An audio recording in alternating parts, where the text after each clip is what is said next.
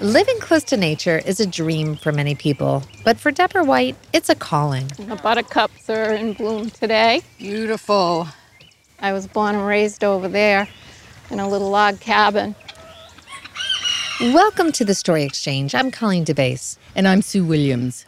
Today we're talking with Debra, the founder of Winslow Farm, a nonprofit animal sanctuary about an hour south of Boston. We try and keep a good sense of energy and balance here. It's 17 acres and home to about 160 animals. Good girl. The alpacas and horses are together. Most of them have been neglected or abused. Horrible circumstances beyond belief. But now they live in a safe haven with peace and harmony with nature. We recently spent a day with Debra White, walking around the beautiful property, saying hello to the animals. That's Cloud Dancing. She was born here. She's a mule. She knows no harm whatsoever, just love. And while we knew it was a sanctuary for animals, we were surprised to discover how much it's a place of healing for people, too. Why do you think it is such a special place for people to visit? Was very important to me to have people enjoy this. Very, because I know how hard life is. And to come to a place where they can feel and touch and smell and love and see it for real, they walk out of here a different person, and I hear it time and time again. In today's episode, we'll tell you more about Winslow Farm, which has been featured everywhere from the Boston Globe to Harvard Magazine. People even sing about it. Winslow Farm. Winslow Farm. And we'll share how Debra's difficult and lonely childhood inspired her startup journey and also helped her become a disciplined entrepreneur. She has a kind of spiritual approach to nature, but that's matched with a certain toughness and practicality. It's an unusual story that could not be more different than, say, that of the exotic animal park featured in Tiger King, which for some reason millions of people binge watched on Netflix. My name's Joe Exotic, and this is Sarge. This is much more inspiring. Stick around. Winslow Farm.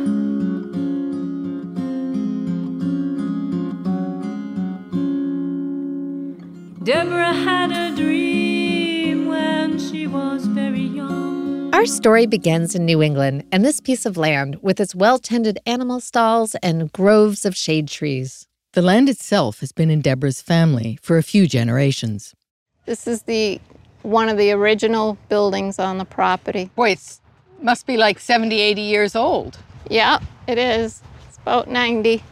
Debra, who's 68, has never really left her family's property. Was school far away from here? I mean, no, it was a, a couple of miles away. And I went through high school. I wasn't able to go to college. When Debra was very young, her talented father, he was an engineer and an inventor, he was diagnosed with Parkinson's disease when he was just 28. He had the IQ of a genius, and um, he wanted to to still do things, and he couldn't. As he was a captive by his own body, and I became his hands as a child. Yeah, at age three. Her life became back and forth trips to New York City, where her father had experimental brain operations. He had seven throughout his 54 year life. One of those operations accidentally severed his vocal cord. So I had to learn to communicate in a complete different way other than speaking. So that's pretty traumatic childhood. Yeah, it was. It was. Uh, I was very alone. Debra says her mom was a closet alcoholic, and she had a brother, but they didn't get along. So she took to the woods. And I would sit for hours at a time by myself, just listening to the forest. She'd listen to the sounds of birds and the chattering of squirrels, watch the slow movement of turtles. The worst things were at home, the more Debra turned to animals. The focus was on his illness all the time, and my saviors were my pets, thankfully. What pets did you have when you were a child? And I had a little beagle, and I remember being in the little house, the Beagles dog house, always cleaning it, crawling inside, always making sure everything was just right for my little dog friend. As she became an adult, Debra was drawn to caretaking.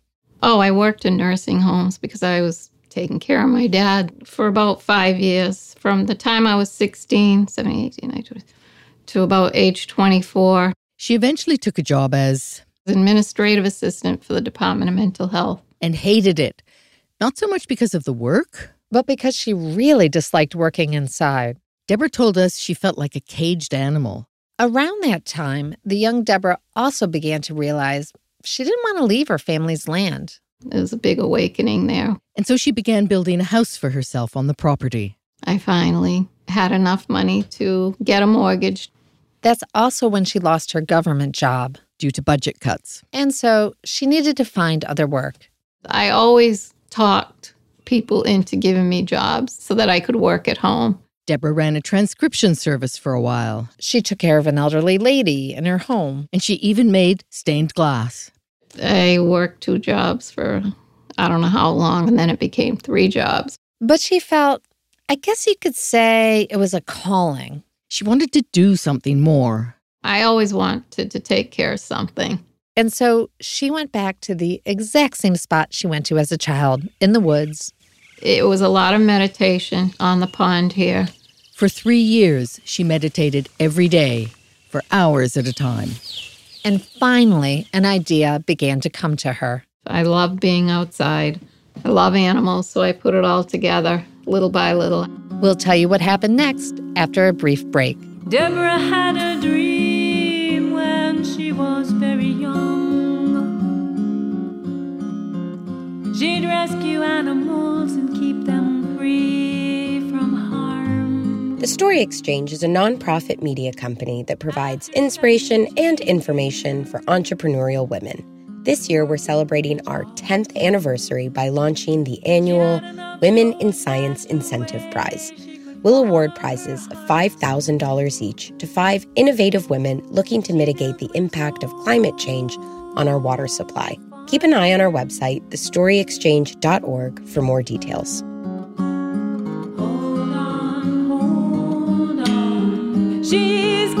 To your rescue.